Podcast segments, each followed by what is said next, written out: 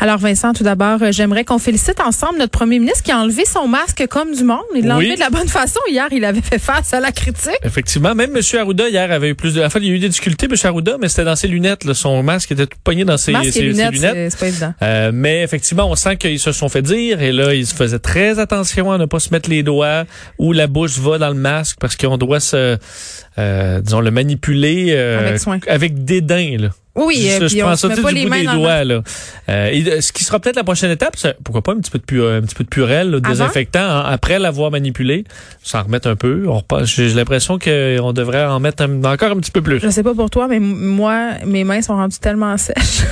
Oui, à force mais... de mettre du purel. Heureusement, on n'est plus en février, alors ça aidera un petit peu. Euh, euh, malgré tout. Bon, euh, on rit, mais quand même, euh, on a un bilan quand même euh, de morts aujourd'hui élevé, 89 décès. Le drapeau du Québec a d'ailleurs été placé en berne à l'Assemblée nationale en hommage aux victimes. Oui, à la demande du premier ministre et du Parti libéral qui l'avait demandé donc il y, a, y, a, quelques temps et c'est fait donc aujourd'hui le, le, le, drapeau sur l'hôtel du Parlement qui est en berne en l'honneur des victimes. Donc 3220, c'est le, le, bilan total au Québec. 706 nouveaux cas, donc encore une fois le nombre de cas quotidiens en légère baisse. On va aller à la période de questions. De, de l'habitude, je vais poser la première question, donc Marc-André Gagnon du Journal de Québec et, du Journal de Montréal. Euh, J'ai bien entendu vos précisions en ouverture sur, euh, sur les masques et la, quantité qui serait nécessaire pour le rendre obligatoire. Mais il reste qu'à chaque fois que vous euh, nous avez, quand il y a eu la question du masque, vous êtes toujours revenu avec l'argument légal. Euh, vous, avez, dit ça aussi encore ce matin euh, au, Salon Bleu. Mais pourquoi ne pas nous avoir dit plus tôt qu'au fond, ben, c'est la question de la disponibilité qui explique euh, la position de votre gouvernement sur le masque. Et à partir du moment où ça va être disponible, est-ce que vous allez l'imposer, par exemple, dans le métro de Montréal? Bon, d'abord, c'est important de le dire.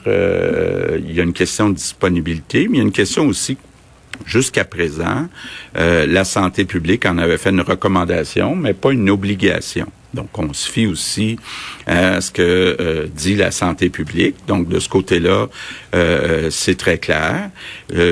Pour ce qui est de la suite des choses, on va commencer par s'assurer que les masques sont disponibles en grande quantité. Regarder aussi comment les consignes sont suivies par euh, les Québécois avant euh, de rendre ça obligatoire. Et euh, pour ce qui est de la partie juridique, ben effectivement, il faut avoir des masses de qualité disponibles pour être capable de l'obliger. mais je pense qu'on est capable de passer par-dessus l'aspect juridique, comme on le fait pour le confinement dans les maisons. Donc, un, s'assurer d'abord que c'est disponible. Deux, s'assurer, si c'est le cas, que la santé publique euh, euh, demande que ça devienne obligatoire.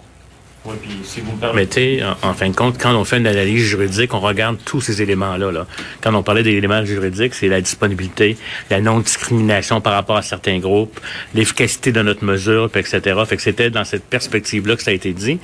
Puis en plus, ce qu'on peut dire aussi, c'est que le mouvement ou de l'intégrer comme un élément non plus de dire que c'est efficace à 100%, mais ça fait partie de l'étiquette respiratoire, c'est une norme sociale qu'on peut maintenant décider d'imposer euh, comme telle. Mais à la limite, tous ces facteurs-là, parce qu'il n'y a jamais une seule raison, tous ces facteurs-là font partie d'une analyse légale par rapport au fait de rendre disponible ou pas.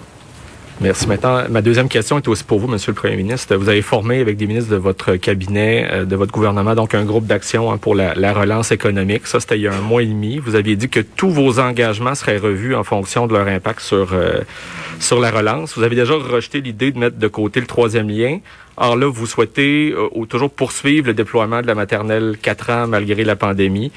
Donc finalement, est-ce que vous allez, euh, est-ce qu'il y a des projets que vous, vous allez laisser tomber pour éviter qu'on se retrouve là en, bout de piste avec un déficit qui serait trop difficile à, à rattraper?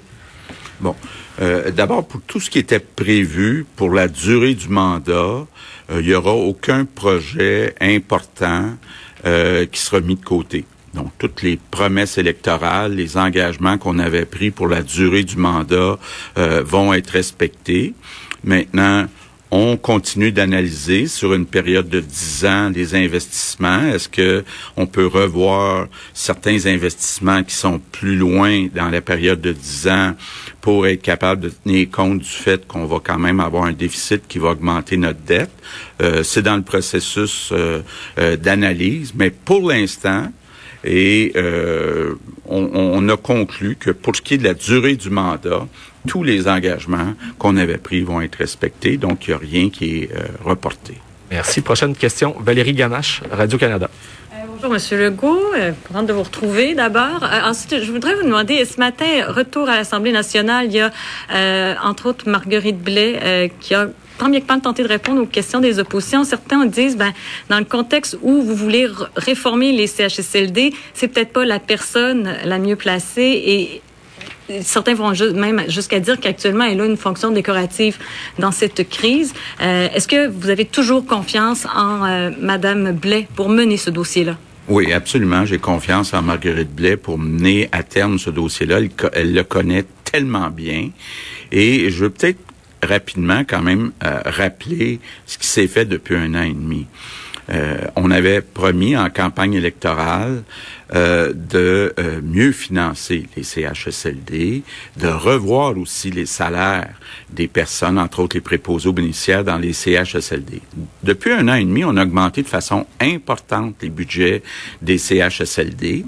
On a mis en branle, Marguerite Blais a mis en branle aussi tout le projet des maisons des aînés où on veut avoir plus d'espace avec au total moins de résidents dans chaque euh, maison des aînés et euh, bon, là où peut-être, ensemble, comme gouvernement, qu'on a fait une erreur, c'est qu'on a attendu la négociation à la fin de la convention collective qui se terminait le 31 mars 2020 pour revoir les salaires des préposés aux bénéficiaires.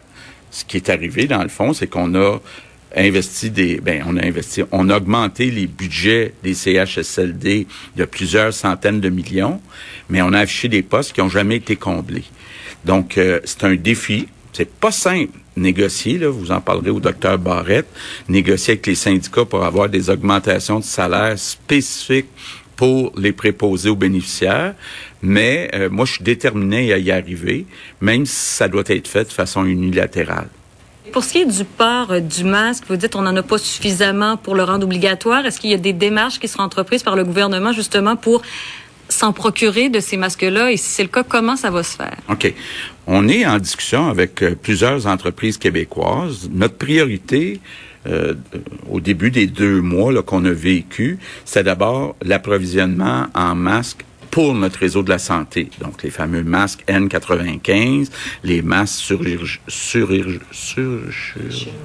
chirurgicaux, pardon, euh, donc, de ce côté-là, on a quand même une assurance. On a 30-40 euh, jours euh, de réserve là, pour ces masques-là. Donc, ça, c'est sous contrôle. Maintenant, pour la population, ben, comme je vous le disais, ça prend des dizaines de millions. Donc, il y a des compagnies qui nous disent, ben, je peux vous en livrer 500 000, 1 million. Juste dans le métro de Montréal, on fait même pas une semaine avec ça. Là. Donc, il faut accélérer. Moi, j'ai confiance que, disons, d'ici un mois, on va être capable au Québec de fabriquer euh, des masques euh, pour la population, pour que tout le monde qui en veut puisse euh, les porter. Louis Lacroix, Cogeco Nouvelles. Bonjour, Monsieur le Premier ministre, Madame la ministre, Monsieur Arruda. ben justement, sur la même question des masques, je m'explique mal comment ça se fait qu'on se prenne aussi tard pour aller acheter des, se procurer des masques pour le, pour le transport en commun le, métro de New York en a des, millions. Euh, à, Paris, euh, on en a 2 millions euh, qu'on distribue dans 400 gares en ce moment, des masques. Comment ça se fait que nous autres, on les a pas encore? Est-ce qu'on s'est pris trop tard pour aller chercher ces, ces masques-là? Et pourquoi c'est plus long chez nous qu'ailleurs? Ben, c'est pas plus long chez nous qu'ailleurs. D'abord, si vous faites une recension, Paris, par exemple, ou l'Allemagne, donné 150 000 masques. Euh, il faut, à un moment donné, regarder combien de masques ont été donnés. Nous autres aussi, demain matin, on pourrait donner 500 euh, 000 ou 1 million de masques, là, mais euh, après-demain, qu'est-ce qu'on ferait? Donc, il y a eu une course aux masques, d'abord à l'international. Vous l'avez vécu dans les deux derniers mois. Tout le monde cherchait des masques. Et euh, je pense pas qu'on soit, je suis convaincu qu'on n'est pas différent euh, d'ailleurs dans le monde. Tout le monde cherche des masques. Bon, évidemment, euh, à New York, euh, les gens portent beaucoup des masques faits maison. Euh, moi, j'invite les Québécois à se faire des masques euh, artisanaux le plus euh, possible. Mais je mettrai au défi, là, je vous mettrai au défi, Monsieur Lacroix, de me trouver 25 millions de masques ou même 10 millions de masques. vous verriez là, que c'est pas aussi simple que, que, que, vous le pensez. Mon travail non plus, je pense Ouais, à trouver ouais, des masques. Je pense pas que je sois spécialisé là-dedans non plus. Euh, le- le- vous avez dit tout à l'heure que euh, vous allez regarder ça. euh, bon, euh, on va regarder comment se comportent les Québécois avant d'obliger. Est-ce que ça veut dire qu'on se dirige vers l'obligation, M. Legault? Est-ce que, ce que ce que vous attendez, c'est de voir comment les gens vont réagir à cette euh, à cette euh, recommandation que vous faites depuis maintenant euh, quelques jours, pour, avant de voir si on l'oblige ou non? Oui. Ben, D'abord, je vous rappelle, on a commencé à recommander le port du masque le 24 avril, donc ça fait déjà un certain temps. On ne l'a pas obligé. Euh, je pense que, évidemment, avant d'obliger le port du masque, euh, par exemple, dans les transports en commun, faudrait avoir une recommandation de la santé publique qui va dans ce sens-là. Pour l'instant, on n'a pas euh, d'indication de la santé publique que ça doit être obligatoire. Je ne l'exclus pas. On ne l'exclut pas, mais pour l'instant, on n'est pas rendu là. Puis oui, euh, je veux qu'on voit, euh, puis je pense que de porter depuis deux jours un masque en venant à conférence de presse, je pense que ça envoie un signal aux Québécois. Je vois que certains journalistes le portent aujourd'hui. Euh, je pense qu'on va en voir de plus en plus des gens porter le masque. Est-ce que ça deviendra obligatoire? Est-ce que ça deviendra nécessaire que ça soit obligatoire? Bien, ça, on va suivre la situation dans les prochains jours, les prochaines semaines. Puis on va d'abord s'assurer qu'on a des masques disponibles pour tout le monde. Olivier Bossé, le soleil. Je continue à dire tout de même, Vincent, que le port du masque devrait être rendu obligatoire, euh, du moins dans les transports en commun. Pour moi, ça fait pas de sens. On comprend que ça le sera possiblement euh, On dès qu'on aura prépare trouvé fermement. suffisamment de masques. euh, C'est pas facile de trouver des masques, hein? Euh, C'est ce que Non. le premier ministre a dit euh, de façon assez ferme à un journaliste qui lui a posé la question pourquoi on semble être en retard dans euh, l'approvisionnement des masques? Puis ça fait longtemps qu'on le sait, d'autres villes semblaient mieux préparées que nous, d'autres pays aussi. Là-dessus, euh, il a bien raison parce qu'il veut pas les masques dont on parle. Là, c'est des masques pas en tissu euh, réutilisables, là, les masques euh, donc chirurgicaux. Là, et on en bleus, là. on en parle des petits masques bleus. Là. Donc on comprend qu'on faisait référence au métro de Paris. Même Mm. si on en donne 2 millions, euh, je veux dire, euh, ce masque-là, dans- quelques jours après, il y en a plus. C'est le, le point de Monsieur Legault. Alors on devrait en trouver des dizaines de millions, mais on explique que les euh, ma- des, des manufacturiers québécois sont en train de travailler là-dessus. Ça faudra attendre encore quelques semaines, mais euh, alors on n'en est pas là. Mais on nous promet que d'ici un mois, ça devrait être réglé. Moi, c'est ça que je comprends, là. Oui, et que On là, parle du 1er juin.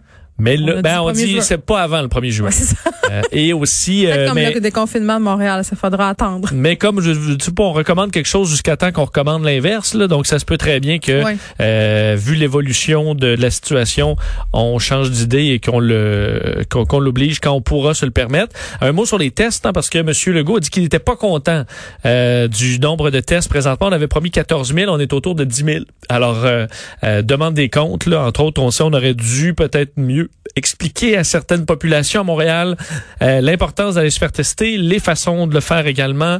Alors, j'ai l'impression qu'on est déçu de la de, euh, de Hier, la on se posait la question. On- Tu sais, à Montréal, euh, on, on a plein de tests disponibles, on manque de clients, on n'a pas plus de précision aujourd'hui par rapport à tout ça. Peut-être que pendant Ben- que la période de questions, c'est pour ça on aura davantage de précision. On sait que Dr Drouin euh, de la santé publique à Montréal a dit non non là nous euh, euh, c'est les gens qui sont symptomatiques ou qui ont été en contact avec des gens qui ont la Covid qu'on veut voir. Là, on voulait pas moi, euh, je suis bien stressée là, par la COVID-19, mais que j'ai pas eu de contact, là, c'est pas pour moi. Non, même si M. Legault, euh, dans son discours, on pouvait croire que c'était ça qu'il demandait hier, ce n'était pas ça. Et un mot sur euh, les, euh, les sports individuels. Là, on va s'en Mm. parler. Ben, je peux peut-être te le dire tout, tout de suite parce que c'est à 15h30 le point de presse où on va donner les détails du déconfinement sportif des Québécois. Et M. Legault en a glissé un mot. Est-ce que les quoi- propriétaires de gym peuvent s'attendre à avoir peut-être des bonnes nouvelles ou ça n'a rien à voir avec les salles de sport? Sport, tout ça. Oh, les gyms, euh, bonne question parce qu'évidemment que- là il y a les appareils, euh, mais ce que ce que entre autres la ministre des, des Sports euh, va aller euh, révéler entre autres c'est euh, c'est bon Isabelle Charret, la ministre déléguée au sport et loisirs, les résultats de plusieurs semaines de travail avec les fédérations sportives Mm-hmm. euh, sur les bonnes façons de faire. Qu'est-ce qu'on peut ouvrir, qu'est-ce qu'on peut pas ouvrir? Euh, on parlait des piscines par exemple, on dit ok l'autre piscine c'est pas un problème, on transmet pas la Covid là-dedans. Qu'est-ce qu'on fait dans les vestiaires maintenant? Euh, Donc ça on va nous l'expliquer. Et Monsieur Legault faisait référence à deux sports qui, vont pouvoir ouvrir le golf, on comprend facilement pourquoi, et le tennis. Comme Hey, des sports euh, pour les gens pauvres. Euh, sports ouais. accessibles. C'est le fun. Bon, mais je pense qu'on ben déjà tu peux courir dehors si tu veux là. Ça, c'est gratuit. Ça, c'est gratuit. Mais Merci, euh, ben, ça dépend au prix des souliers que certains s'achètent. C'est Oui. pas toujours gratuit. Mais la course nu-pied est très à la mode en ce moment. Pourquoi que je la recommande pas en tant que COVID? Ma question, par contre, parce que, parce que M. Legault faisait référence au sport individuel, le tennis n'est pas un sport individuel. Oui, la balle, qu'est-ce qui se passe avec ça? C'est sûr que la balle, euh, écoute, la balle, euh, sont les deux, on joue, on sue euh, ma balle et j'ai la COVID-19, la balle, il va en avoir dessus, là. Tu la mets pas dans la bouche, là, mais à un moment donné, tu vas te frotter Ouais, les yeux parce que tu as de la sueur. Euh, alors, est-ce qu'on va nous expliquer ça ou faut changer de balle à chaque échange? Je, je, faut ne sais joues pas. au tennis contre le mur. tu sais, comme quand on était petit avec une raquette de volleyball. sur le de- mur du gymnase de la cour d'école. Euh, parce que pour le golf, on comprend que c'est facile. Euh, on verra les détails, mais on veut que les Québécois fassent du sport. Et je pense que dans les dans les régions euh, où il y a très peu de cas, ben ça va être ça va vraiment faire du bien de pouvoir aller faire du sport. Alors 15h30, on aura les détails sur ce déconfinement sportif. Et j'en profite pour souligner euh, cette question d'une journaliste euh, à propos de Marguerite Blais. Est-ce que Madame Blais est un bibelot? Oui, Quand parce même, quand même on, dit, euh, ouais, on l'a dit, elle l'a dit. Est-ce qu'elle est dans des fonctions décoratives? Oui. Monsieur Legault a bien dit que non. Vu qu'on se pré- on prévoit là, vraiment restructurer les CHSLD, on veut les améliorer. Est-ce que Madame Blais est la bonne personne pour ça? Euh, Monsieur Legault lui a donné son, son vote de confiance encore une fois aujourd'hui. Bon, il y a des questions qui ont été posées aussi par rapport euh, aux qui ont été promis par la CAC. Euh, on pense entre autres au troisième lien, des projets d'envergure. Et euh, M. Legault quand même a tenu à dire que pendant la durée de son mandat, il n'y a pas de grands projets, évidemment, euh, qui allaient être mis de côté. On continuait euh, dans la même tangente, même si euh, au niveau financier, évidemment, il le dit, on aura des défis. Par ailleurs, euh, Éric Girard, le ministre des Finances, qui a dit pas d'équilibre budgétaire avant des années. là. Oui, on parle de 3 à 5 ans. euh, L'objectif là, pour revenir à l'équilibre budgétaire, et ça, c'est C'est conservateur là, comme projection. Ben oui, parce que c'est si ça va bien à partir de maintenant. Là. Euh, vous, tu l'as dit, M. Legault a parlé des projets, là, qu'aucune annulation de projet dans le mandat actuel. On comprend que dans deux ans, on, on approche des élections. Là. Le mot actuel Euh, est vraiment le mot important à retenir dans cette phrase. Ça va quand même assez vite, mais effectivement, le ministre des Finances, Éric Girard, qui aujourd'hui disait avant la rentrée parlementaire en mode sanitaire, là, que euh, le Québec, d'un, avait fermé à peu près 40 de son économie depuis le, le, le- enfin, au mois d'avril pour contre, euh, contrôler la pandémie, qu'on est dans une récession mondiale la plus forte depuis la Deuxième Guerre mondiale, que le PIB, on l'évalue, là, une baisse de 4 à 6 en 2020, déficit, on l'avait dit, 2 à 15 milliards, mais donc pour retrouver cet équilibre budgétaire, il faudra prendre au moins 3 à 5 ans. Et ça, c'est des estimations. Si Montréal euh, tu dirais arrive en ville, c'est-à-dire suit suit la tendance des autres régions, c'est-à-dire un déconfinement. Si Montréal ne peut pas là, réouvrir graduellement à partir du euh, 25 mai, ben là c'est moins bon au dire de Monsieur euh, Girard, alors que c'est déjà pas très bon, là, mais on en rajouterait beaucoup sur le déficit si la métropole euh, doit tarder à rouvrir. Euh, dit d'ailleurs, c'est une interruption, ce n'est pas une destruction de l'économie dans la mesure où l'économie repart tranquillement. Mm. C'est positif. Alors un peu de positif, mais des inquiétudes quand même sur l'économie. Et les gens sont au rendez-vous dans les secteurs où on a rouvert les magasins. Et beaucoup de commerçants qui nous écrivent pour dire que ça fait la file, que c'est bien, parce que aussi les gens respectent les mesures de confinement. Donc ça, c'est une bonne nouvelle. Si on continue à respecter, on va pouvoir rouvrir nous aussi à Montréal. On a bien insisté aussi au niveau du gouvernement Legault. On termine avec la PCU Vincent, la PCU étudiante qui va être rendue disponible à partir de vendredi, c'est-à-dire on va pouvoir s'inscrire. Oui, à partir de vendredi pour Quand la je dis on, se parle pas de non, moi. c'est ça. exclu de ça. Prestation canadienne d'urgence pour les étudiants. C'est un programme quand même de 9 milliards de, de dollars. Euh, et euh, le, euh, oui, contesté effectivement. Et là, ce qui arrive vendredi, c'est la période où on peut s'inscrire, mais déjà vous pouvez euh, vous vous inscrire à mon dossier là, sur l'Agence du revenu. Message qu'on vous disait dans le temps sur la prestation canadienne là, euh, traditionnelle. Alors, euh, ça ira de l'avant à partir de vendredi. Monsieur Trudeau avait également une annonce à faire concernant euh, des, la science, puisque Santé Canada autorise un nouveau test relié aux anticorps de la COVID-19. C'est une bonne nouvelle. On peut écouter le premier ministre là-dessus. C'est une avancée cruciale pour le groupe de travail sur l'immunité face à la COVID-19 qui dispose maintenant d'un test sécuritaire et approuvé qui va permettre de détecter la présence d'anticorps spécifiques à la COVID-19 dans le sang des gens. Alors, un test sérologique qui permettra d'évaluer des populations, à savoir est-ce que tu as eu la COVID-19 ou tu ne l'as pas eu, et euh, de voir la prévalence, euh, ce que l'immunité collective, la faible immunité collective qu'on peut avoir, on pourra la calculer grâce à des tests du genre. Est-ce que ça sera notre rampe de lancement vers ce concept tout à fait science-fictionnel qui est le certificat d'immunité? Euh, bonne question. Il y a beaucoup de personnes qui disent que ça pourrait être une très bonne façon de ben s'assurer que des gens vont travailler, par exemple, et sont euh, immunisés, entre guillemets, contre la COVID-19. C'est que là, je pense que le test d'anticorps prouve que tu n'as que tu as eu la maladie. C'est ça, mais l'immunité est, encore discutée. Prouve ouais. que tu es vraiment protégé par rapport à quelle souche et surtout combien de temps, effectivement? Euh, ça, on ne le sait pas, mais on expliquera du côté de la santé euh, publique un peu plus. Questionner quand même sur le masque aussi, M. Trudeau. Est-ce que lui pourrait... Euh, partout à travers le Canada, obliger le masque. Euh, non, c'est pas son souhait. Il se fie au pouvoir locaux euh, pour euh, prendre cette décision parce qu'il dit effectivement il y a des provinces où il y a très peu de cas où c'est pas nécessaire, d'autres où ça pourrait l'être plus, mais euh, laisse le champ libre aux, aux, provinces et aux villes pour pouvoir prendre une décision là-dessus. On te retrouve tantôt, Vincent. Évidemment, on va suivre qu'est-ce qui se passe avec cette annonce concernant les sports vers 15h30. Merci. Oui, salut.